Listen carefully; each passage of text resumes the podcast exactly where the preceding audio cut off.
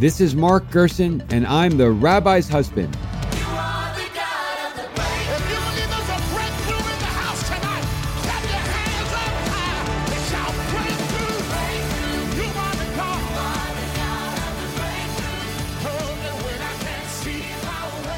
Hello, thank you for tuning in. I'm Mark Gerson, and I'm the rabbi's husband.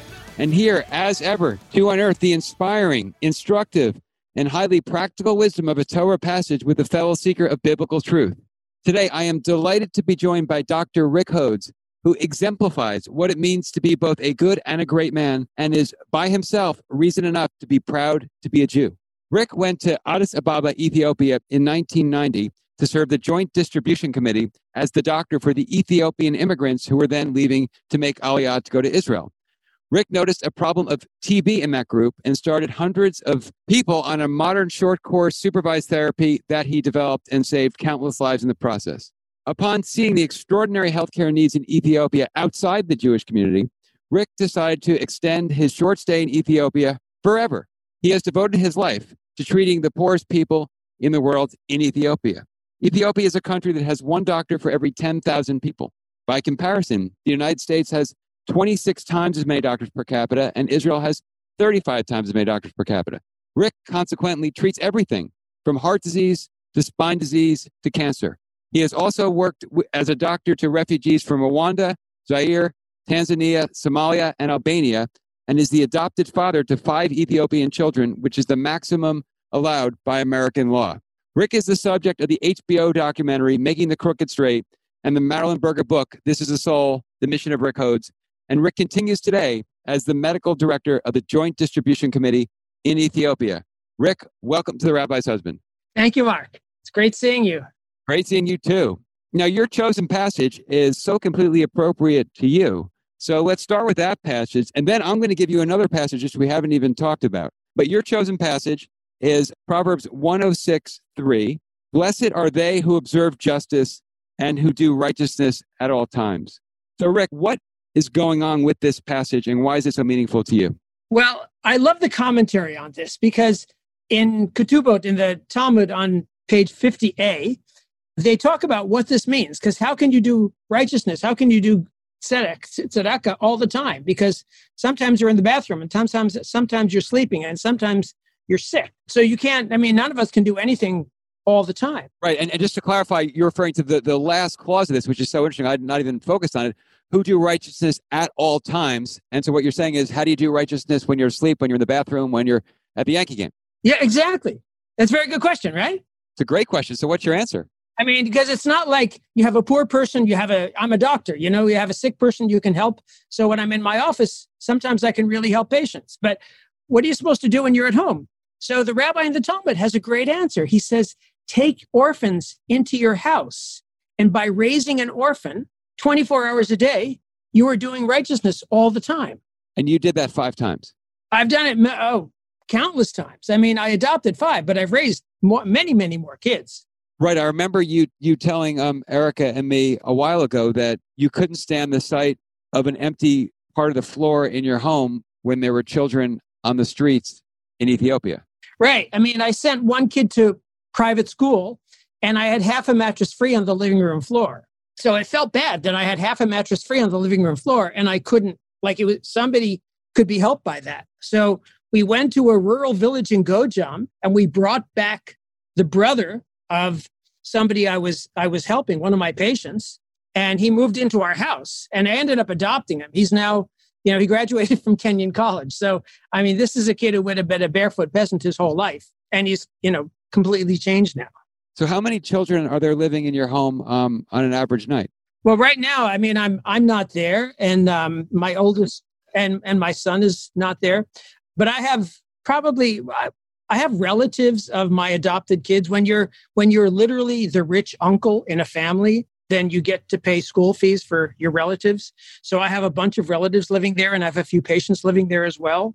Sometimes I think God just delivers people like for example i was at mother teresa's and i uh, where I, I i'm a doctor also mother teresa's mission and i was waiting 15 minutes for the guard to show up to unlock the gate to let me out meanwhile somebody knocked on the door who had very bad eyes and he said i can't see i need help And I know the nuns don't like to admit them. So I took him to my house and got his eyes tested. He needed glasses that were minus 16. So he was like severe, severe myopia.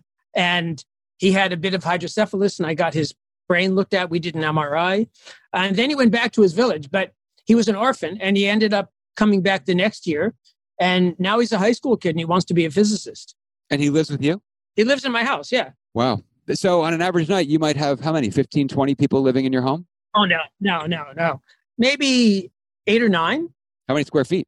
Well, I mean, we, we made the garage into a bedroom. And then there's a couple of other bedrooms in the back with it. They call these in Ethiopia service quarters. So traditionally, if you have a lot, I don't have a big house, but I have some extra bedrooms. So some of the kids lives there. My son's sister lives there. She has two children. So we have two young kids as well. So when you reflect on on um, 1063, do righteousness at all times, which you do. Um, how does the feeling of now the translation here is either blessed are or happy are they who do that? How do you experience that blessing or that happiness?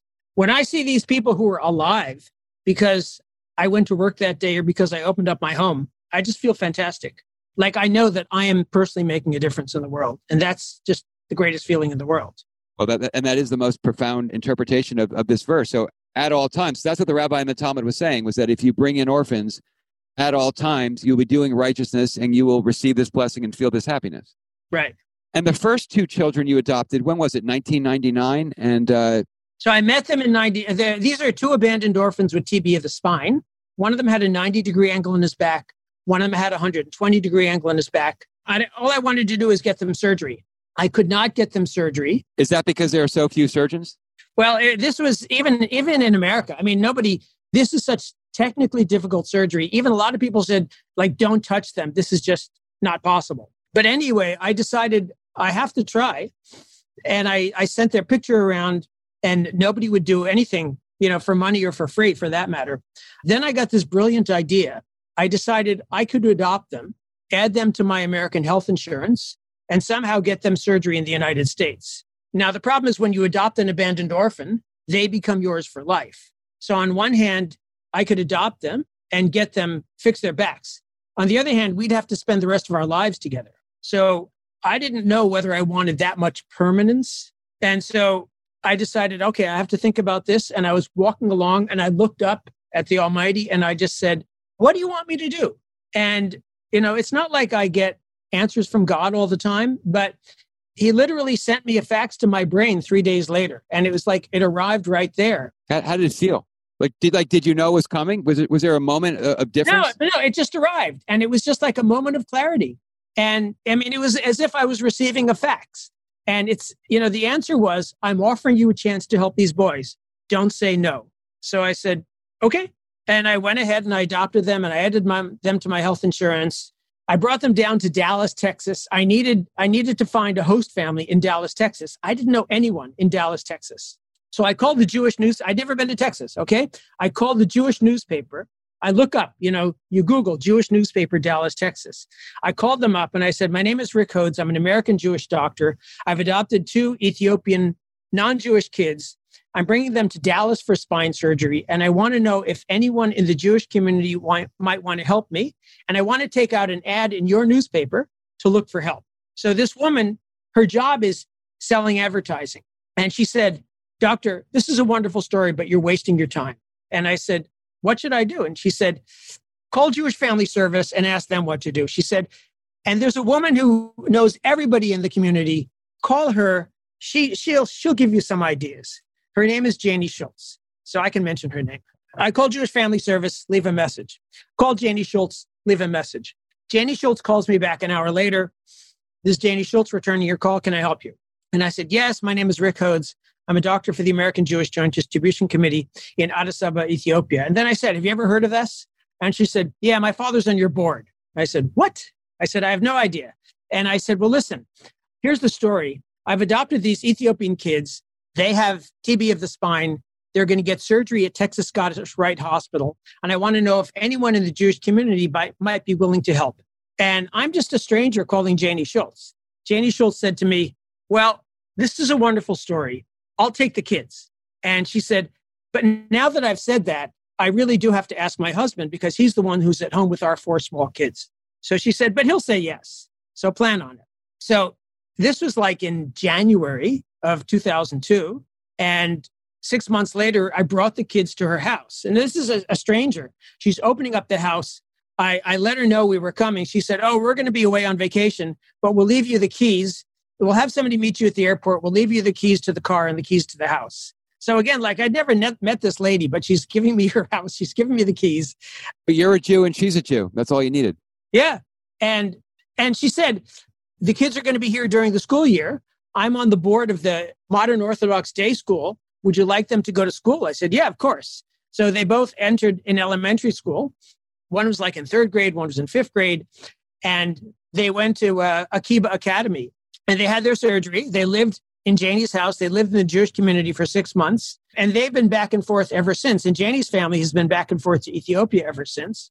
Dejani actually lived there for high school, so he graduated from Yavneh, the Modern Orthodox High School in Dallas, Texas, and he's now a bit, he's now a businessman in Addis Ababa.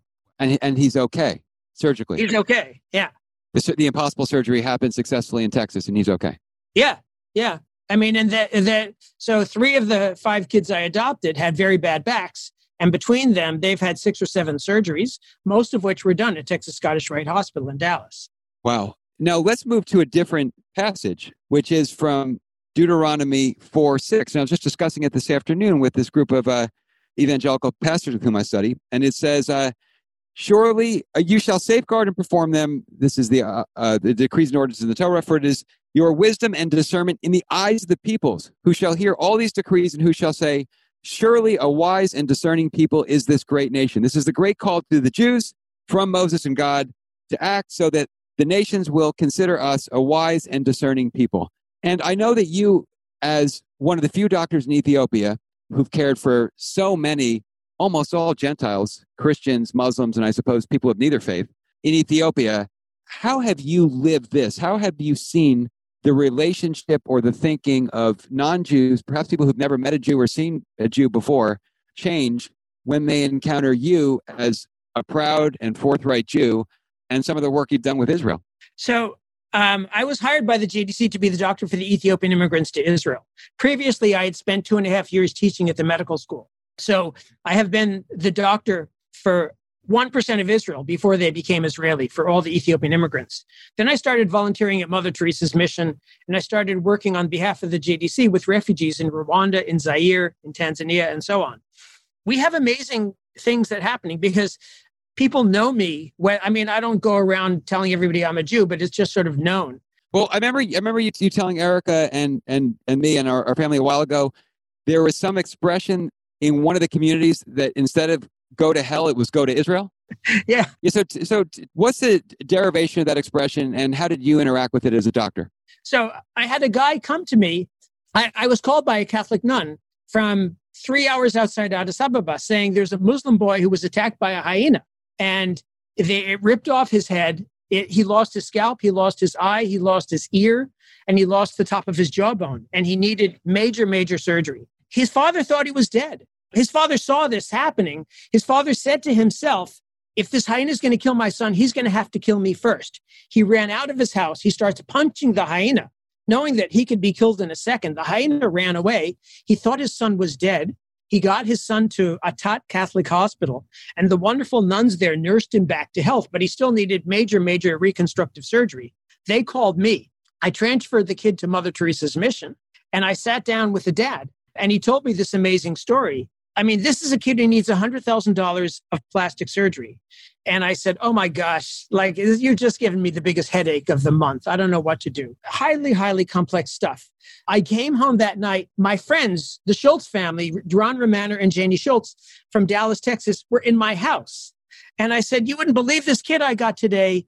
It was mauled by a hyena. I don't know what to do. He just needs huge plastic surgery. And Ron Romaner said, Rick, I'm very active in this organization called Friends of the Western Galilee Hospital. Send me the information. I'll send it on to Western Galilee. So that night I made, you know, an important PowerPoint of all the of the medical, the very graphic things. I sent it to Ron. Ron sent it on to Western Galilee. Two days later, the head of the hospital himself called me and he said, Dr. Rick, we want this kid. Get him here. and we will take care of him. We went to the passport office. The head of the passport office said, I need a letter from an Ethiopian doctor. I said, I'm an Ethiopian doctor. I'm licensed in this country. I can give you the letter. He, he sort of thought the whole thing was fishy. And I said, Listen, here's the kid right in front of you. I will take off his bandages right now. I will show you that I'm not lying. They, I, I speak Amharic, and he had a conversation with the dad's, the kid's father, for about five minutes. The father said, Yeah, he's telling the truth. He really was attacked by a hyena. He takes off the, you know, he said, If he takes off the bandage, you're just going to see a head full of blood. The guy said, Okay, I believe you. I believe you. And he said, Come back in 24 hours. We'll give you a passport. We got a passport. We went to, we went to the Israeli embassy. The Israeli ambassador was herself an Ethiopian who had left Ethiopia when she was 12 years old.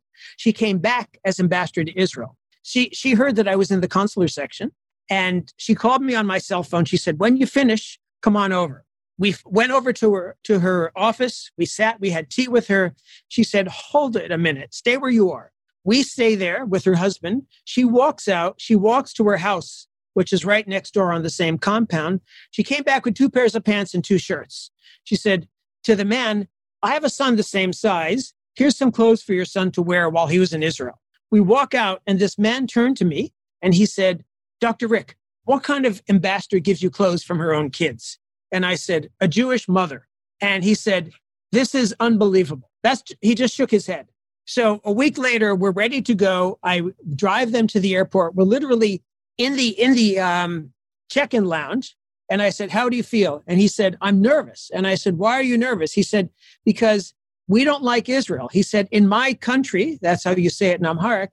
He said, if we want to insult somebody, we don't say go to hell. We say go to Israel because Israel and hell are the same thing. And I said, well, you'll see. He gets off the plane in Israel. Now, this, of course, that expression is not all of Ethiopia, but just where this. No, this is like his little area, his his village. They'd say. Um, no, Ethiopians in general like us a lot. So he goes goes to this hospital, spends nine weeks in and out of the hospital.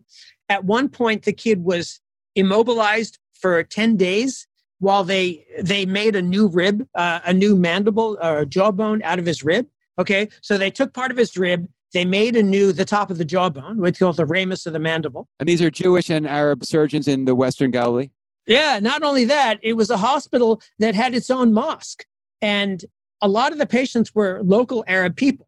And this guy came back, and not only this guy came back and he said, Israel is the most wonderful country in the world. He said, You wouldn't believe what I saw. He said, They were treating Jewish people, they were treating Muslim people. He said, and every morning they would get, we would get delivery of new patients from the Syrian border because these are not even Israeli people but they're being pushed across the border because they're injured. And they would come and they would join us on the wards and they would get free treatment. He said, these are not even their people. They're from a different country. Look what they're doing. And he went on Ethiopian television and he told the story. I mean, it was just unbelievable. Not, not only my only job, my only initial goal was to help this kid, but in fact, it got Israel a huge amount of publicity because this guy had such a positive experience in Israel. How, how did the how did the surgeries? I'm, I'm sure you're saying multiple surgeries. How did the surgeries for this child turn out? They turned out great. They rebuilt. They rebuilt his life. They rebuilt his head. They rebuilt his jaw. They patched up his eye. He he can't see, but uh, he had a very very successful surgery. Let me tell you another story. Um, before we we you know uh, the main thing I do right now in my practice is spinal deformity, and I have the largest collection of the most deformed spines in the world. Some have neurofibromatosis. One third have tuberculosis of the spine, which is called Pott's disease. A lot have different forms of scoliosis. Some have neuromuscular disease uh, my surgical partner, who you know is Dr. Boachie in Ghana, who's very religious Baptist, and he and I worked together wonderfully. So we had a group of people that we were about to send to Ghana, and these are local Ethiopians. They're Christians, they're Muslims, they're everything. And I explained that we raise our money from the American Jewish community, the American Christian community, and they have donated money for your kids to get surgery in Ghana. And then we all stand and we all say a prayer. And I say, in America, doctors are afraid to pray with their patients. And in Ethiopia, patients like to pray. And the way I do it is I stand up and everybody stands up and I say, listen, in our room, we have representatives of all the major religions. I'm a Jew. This one is a Catholic. This one is Protestant. This one is Ethiopian Orthodox, which is the main religion in the country. we always have a bunch of Muslims. One third of Ethiopia is Muslim. And I said, we all believe in God and we all want what's best for the kids. So just take a moment, speak to the Almighty from your, heart, and ask Him for success. And Ethiopians love this. Nobody hesitates. Everybody stands up. They pray. They talk to God for a minute or two, and they say, okay, thank you very much. One woman I heard later was a, a Muslim woman dressed in traditional Muslim garb, garb. She told my assistant, she said, I had no idea that there were Jews involved with this. She said, My brother in law is in jail in Ethiopia for radical Muslim activity, and my kid's life is being saved by a Jewish doctor and the help of the American Jewish community. This is just amazing. So, in her mind, when she thinks of Jews, when she thinks of Israel, she thinks about her healthy kid, and it puts a completely different picture on everything. One more story. This is this is fantastic. So, I was working I was working in a refugee camp in Tanzania with refugees from the tribe called the Bembe tribe. Um, and they had they had some political issues and they crossed the border into Tanzania. They were in refugee camps, and I was the medical director of a refugee camp. I probably had about four thousand people. I had a bunch of other health personnel, but I was the boss, and I was sitting in clinic, you know, all day long seeing patients. It was it was prayer time, and I put on a kippah, and I was saying mincha, the uh, afternoon prayers, and some refugees saw this, and they said, "You're a Muslim, yes?" And I said, "No, I'm not Muslim. I'm a Jew." And they thought they know that if you wear a little thing on your head, you're Muslim. So they said, "You're a Jew. We don't know this religion. What is this?" And I said, "Oh." We're from the Old Testament. You know, there's the Old Testament and the New Testament. We only follow the Old Testament. We don't follow Jesus at all. We follow Moses. And so then they said to me, but, doctor, what's the point of your religion? You know the story. Teach me the Torah on one foot. So they're saying to me, what's the point of your religion? You know, and like I'm in a refugee camp with these semi educated refugees from. You're having a completely authentic Rabbi Hillel moment. Exactly. So I thought to myself, what am I going to say to these people? And I said, the Jewish people were asked by God to be an example to the world of three things honesty, morality, and kindness. That's the point. And they said, wow, what a wonderful religion. So, well, you encapsulated it perfectly. And yeah. you live it and you show them through and your I just, example, I which is so much more powerful than any words. Like I thought of that instantly. It's not like it's not like I was preparing for that discussion. Do you find that people's happiness increases to the extent that they serve others with depth? Oh yeah. Because you do this as profoundly as anybody in the world. And most people think that you pursue happiness by identifying the things that you like to do, whether it's baseball or ice cream or movies or whatever. But you have devoted your entire life to immersing yourself in the poorest place in, in the world, working with and for the for, poorest people in the world without anything that I would consider a necessity, let alone a luxury. And does yeah. this sacrifice of a life bring happiness? Yeah, I'm very happy. I mean, I don't really think about it, but I'm, I'm perfectly happy. Yeah. I don't have a refrigerator at home. I don't have hot water in my house. I, I sleep on a mattress on the floor. This is fine. How do you feel when you visit the United States, like you're visiting Tennessee right now? I do fine. I'm uh, I'm very I'm very flexible. I can do both. I can do both quite easy. And you know, sometimes I just have to tell one of these stories because these happen to me all the time. But sometimes, like God just arranges things in the most amazing ways. I mean, like I had a kid at Mother Teresa's mission who couldn't walk because his bones broke very, very easily. He had osteogenesis imperfecta, brittle, brittle bone disease. So I, I went to America. I called up the Osteogenesis Imperfecta Foundation and I said, I need to speak to an OI specialist to give me some advice. They said, okay, here's the phone number of Dr. Jay, Jay Shapiro in Baltimore. Give him a call. So I called Dr. Shapiro. He speaks to me for an hour and a half. We learned he, giving me a primer on this disease. And he says, you need to give a drug called pamidronate. It's an IV drug. There's something called the Montreal Protocol. The drug is made by Novartis. See if you can find it. So I didn't have time to look for it. I go back to Ethiopia. And the following Saturday, I'm doing rounds at Mother Teresa's mission. And I'm bending down with this kid. And I had a bunch of American medical students with me. And I said, Well, I talked to this guy named Jay Shapiro, world's expert in Baltimore.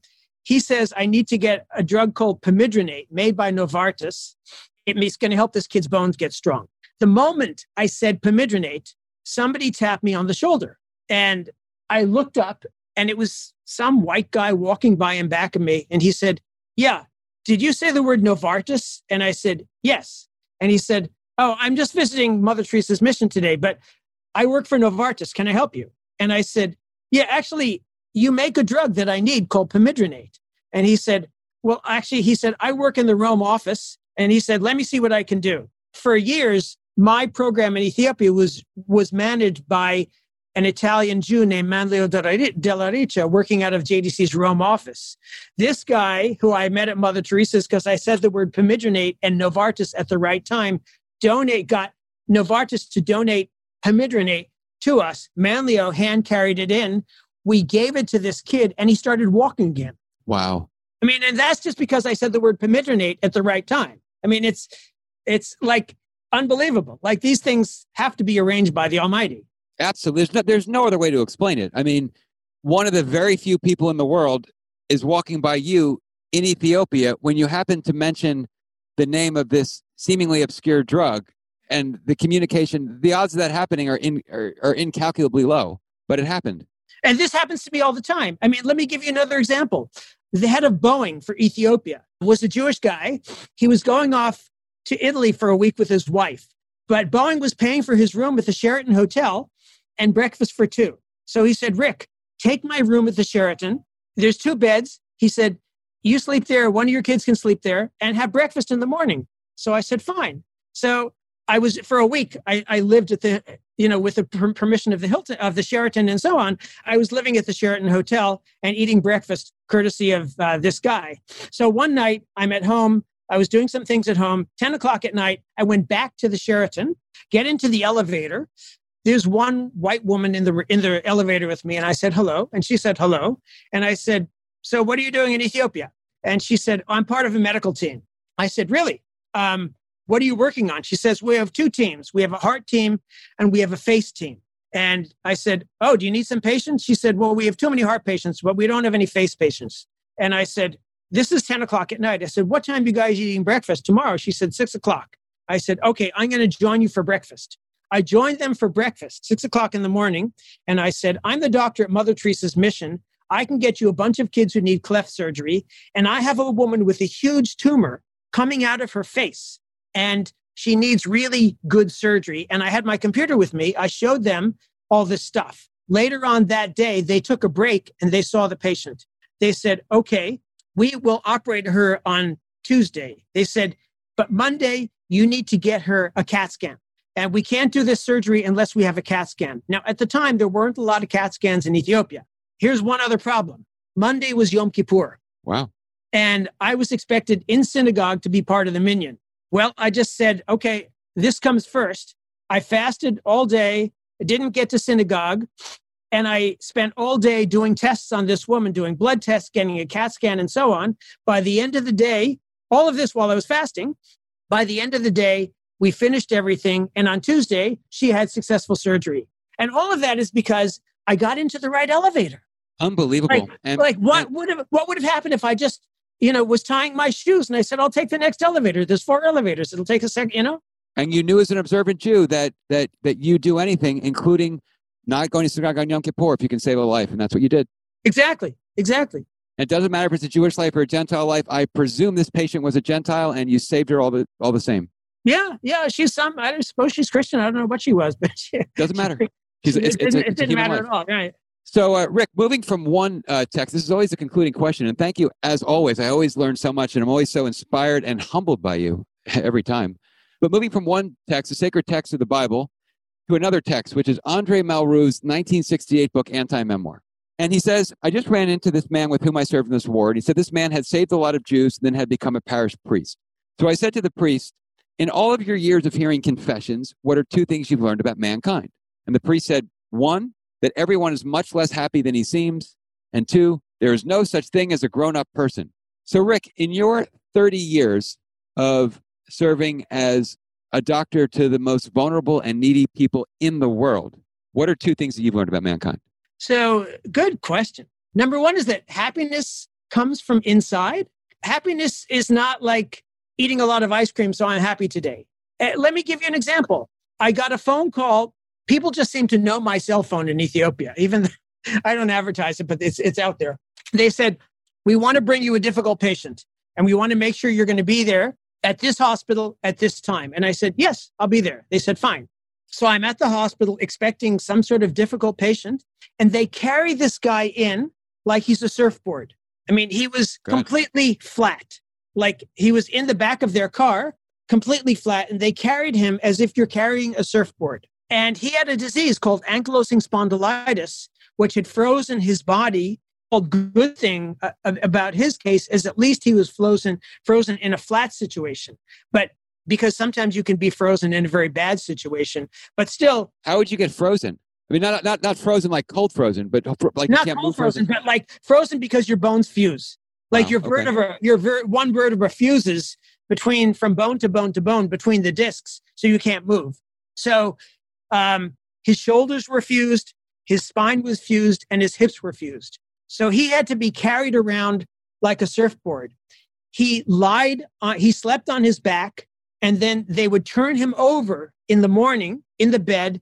He had a cutout for his head, and he was an artist, and he could move. He had elbow and he had hand motion, and he would lie there and he would paint. And I said, Oh my gosh, what can I do? And they said, Is there any way you can get me surgery? Well, I called my friends who were surgeons and they operated and they fixed his hips. Now this guy can walk and he can't walk well, but he can walk slowly. Uh, I mean, he's much, much better. But when I first met him, I, I was struck because I, I literally, this is what I said to him. I said, Can I say, ask you a question? He said, Yeah. And I said, Woody Allen said there's two types of people in the world the horrible and the miserable. And I said, You're in this position. You can't move your body and you're, you're, you're quite happy. And he said, I said, You're not horrible and you're not miserable. And he looked at me and he said, Doctor, you look like Woody Allen, which I do. so I, I learned this time and time again where I have these kids who are terribly deformed, terribly you know they just have so much problems and they're living their life with grace and dignity because they have this inner strength and inner worth. So happiness comes from inside not from outside. And well, Rick, I, I, I, need to remind myself of this all the time. But anyway this is something that i learned from my patients. Well i mean god bless you and, and the work you do. And i, I know that uh, our mutual friend jon fielder who is my co-founder at african mission healthcare and the ceo he always says if it weren't for financial donors we'd be working with band-aids Right. As African doctors. So um, if there's anybody listening who would like to be Rick's partner in this sacred work, uh, you can email me at mark at the rabbishusband.com. You can email Rick at uh, Rick. What, what, what, what email is best for you for that purpose? Just go to my website, rickhodes.org. Just go to rickhodes.org and uh, you can see some of Rick's work and contact him. And uh, the amount of good that can be done with a financial donation to support Rick's worth work through the joint is astonishing. It's the best ROI there is. And uh, thank you. Now I, I, need to answer part B of your question, Mark. Okay, good. I, I just couldn't wait to, to, to get him to get him that uh, addendum to, to part A. I don't want to shut you off when you're when you're telling people about what I do. So part B is we don't know whether something is good or bad for a long time. What do you and mean? I, I was talking to my my son who I you know my one of the first two that I adopted who had TB of the spine, and I said to him, Jenny, what's the worst thing that ever happened to you? And he said, the word, and he's a, he's a very positive kid. He said, the worst thing, he said, well, I never knew my father. My mother died. My grandmother died. I had TB the spine. And I said, with a 90 degree angle in my back, and I could hardly walk. I said, wait a minute. I said, in your, or he's in what's called an Oromo. I said, in your Oromo culture, if your parents die, you will move into the house of a relative and you'll be like a servant to them and you're going to be you're going to be a servant in their house and you're going to grow up in that house but you're not going to be treated equally and you're not going to have a, a bright future i said in your case they saw that you had a bad back and they dropped you in a church and that completely changed your life because then you went to Mother Teresa's mission. You were cared for by the nuns. Then I adopted you. I mean, you studied electrical engineering in Boston and now you're a businessman in Ethiopia. I said, what you say, what you're saying is something bad, the TB of the spine, actually is the best thing that happened to you. He said, Oh my gosh, I'm really lucky that I had TB of the spine because if I didn't have TB of the spine, I would be an illiterate farmer in rural Ethiopia right now. like it gives you a different perspective on when something good happens or when something bad happens. Right, and and thank God for for steering this young man to you. Yeah, exactly. So, Rick, thank you as always for such a, an extraordinary and humbling uh, conversation. I mean, you are the epitome, the definition of what it means to be a Kiddush Hashem, and it is it is. Eric and I talk about it all the time. It's it's such an honor and a pleasure to be your friend. So, thank you. My pleasure. Well, thank you very much, and uh, let's stay in touch. Of course, absolutely.